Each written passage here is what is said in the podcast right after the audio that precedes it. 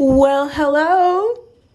I am back with the final podcast episode for season 4.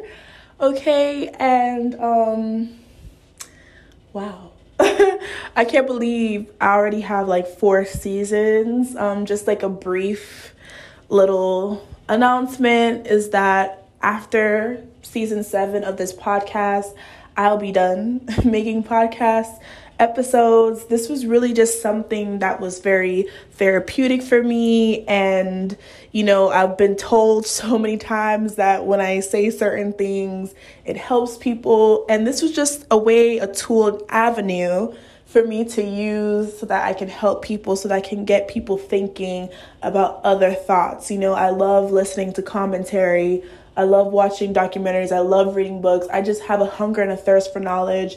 And even when things that don't really align with what I truly believe in, it's like I love to hear other people's point of view. So, you know, if you've been riding with me, you've been sticking with me, you know, more things are in the works. You know, I'm just so excited every time, you know, one year is winding down and the other year is coming. You know, I'm just always hopeful regardless what happens in this world. Like, there's still hope, there's still faith, there's still joy, there's still love.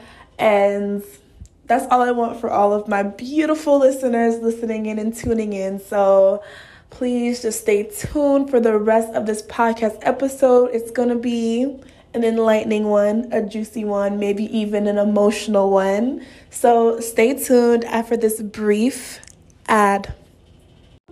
Okay, my lovely, beautiful people.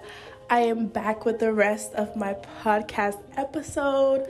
So, today we are going to talk about the new trailer for The Little Mermaid. We finally got a date. You know, it's been in the works. We've known for a while now that um oh my gosh, I'm literally having like the worst brain fart. Okay, Halle Bailey, which is Chloe Bailey's sister. She we knew for a while now that she was going to play um, Little Mermaid in the live adaptation because you know for whatever reason you know Disney and just movies in general are just doing live adaptations of so many movies that really honestly should stay cartoons but you know, I really want to make this podcast because it really is just so funny to me how you just highlight people's prejudice when you do things that are against what they wanted. Imagine like all the disdain that happened when Brandy played Cinderella. But I just love how now a lot of these shows are just saying, I don't care. Like, you know, we have shows like House of Dragon making one of the characters, you know, all the characters are really supposed to be white, but they made one of a very prominent, significant character. He has dreads, he's dark skinned, he still has a silver hair, so he's still part of the House of Dragon. You're seeing a lot more, you know, black individuals in these sci fi or fantasy based you know, shows these days. And I'm just here for it. I stand, I'm here for it. I love to see it for a long time. We've always been the background when it came to shows like this. And most of the time you'd see representation was in like thug movies, you know, like I mean, I, I'm so sick of seeing us in Baby Boy and shows that are like that. I'm not saying that those shows are bad. However, you know, it's just like we've been in a monolith for so long when it comes to shows that we've always just been in that one setting and it was always just drama and single moms and like you know a whole bunch of stress and struggle love and you know I'm kind of really happy to see that as something as big as a movie like like a oh, like a movie like Little Mermaid let me just say, Little Mermaid is one of my favorite Disney movies. I remember when I used to watch it on a VHS tape, and yes, I'm showing my age when I say that. But I remember when I used to be in my living room pretending I had a mermaid tail because I wanted to be the little mermaid. Now, granted, I'm older now. I realize that these fairy tales got a little toxicity in them, but still, like my childhood self wanted to be a mermaid. But because, you know, I always associated fantasy and Prince Charming only coming for white women. You know, you never see black women being the focal point and the standard of their beauty, you know, for the prince. You know, it's always other people, non-black women who are getting majority of the love and affection. And I think the only other one we had was Princess and the Frog, but she was a frog like for pretty much the whole entire movie. Like she was a human in the very beginning and then she was a human at the very end, but for the huge chunk of that movie, she was a frog. So it was like we couldn't even really get a chance to really love that story, you know, and it was a whole bunch of like voodoo. And I'm not knocking voodoo, I know that is a religion for some people, but it was just like, okay. Whereas all the other ones, you know, the girls got to be dainty, they got to be really feminine, they got to be really docile. And Ariel is a character like they can't just switch and make her an independent woman like they did Princess and the Frog um, they made her like you know fit that trope, fit that monolith, and I'm just so happy to see that although you know she's light skin or brown skin or whatever you want to call it, she's still a black woman with kinky hair, you know, dreads, you know, black features. I just love to see how Disney say, I don't care what y'all saying. Yes, and she has the vocals to play such a phenomenal role, which is like uh, solely most of it is singing. So I'm just glad that her voice sounds so angelic. And I'm just so happy, and it honestly makes me so emotional. I was just watching a whole bunch of reactions of young girls watching this trailer, and they were just so happy and excited to see someone that looked like them as a princess, as this iconic princess. And it even did something for me, you know, us being in these fantasy roles. You know, I think this definitely just a turn in the right direction. I know we're gonna get so much hate, so much flack, and obviously the powers that be don't want to see this because that means that we're turning a tide. Like we're, it's it's so much more significant than just someone playing a role in a show. Like representation matters so much, you know, and how black women have always been represented as being tough, hard, hard to deal with, ghetto, don't know how to be articulate. I remember when I was growing up in school and younger, and I was just like always outcasted because of the way I spoke. You know, my my voice didn't match how I looked to some, so they felt like I should have had an accent. They should that I should have speak um, you know, AVE, you know, which is um African vernacular. You know what I'm saying, like Ebonics like with those broken English. And it's like, yes, there's a time for that. There's people who do do that and it's beautiful, but not, you know, I just love the fact that they're saying that, you know what, black people are not a monolith.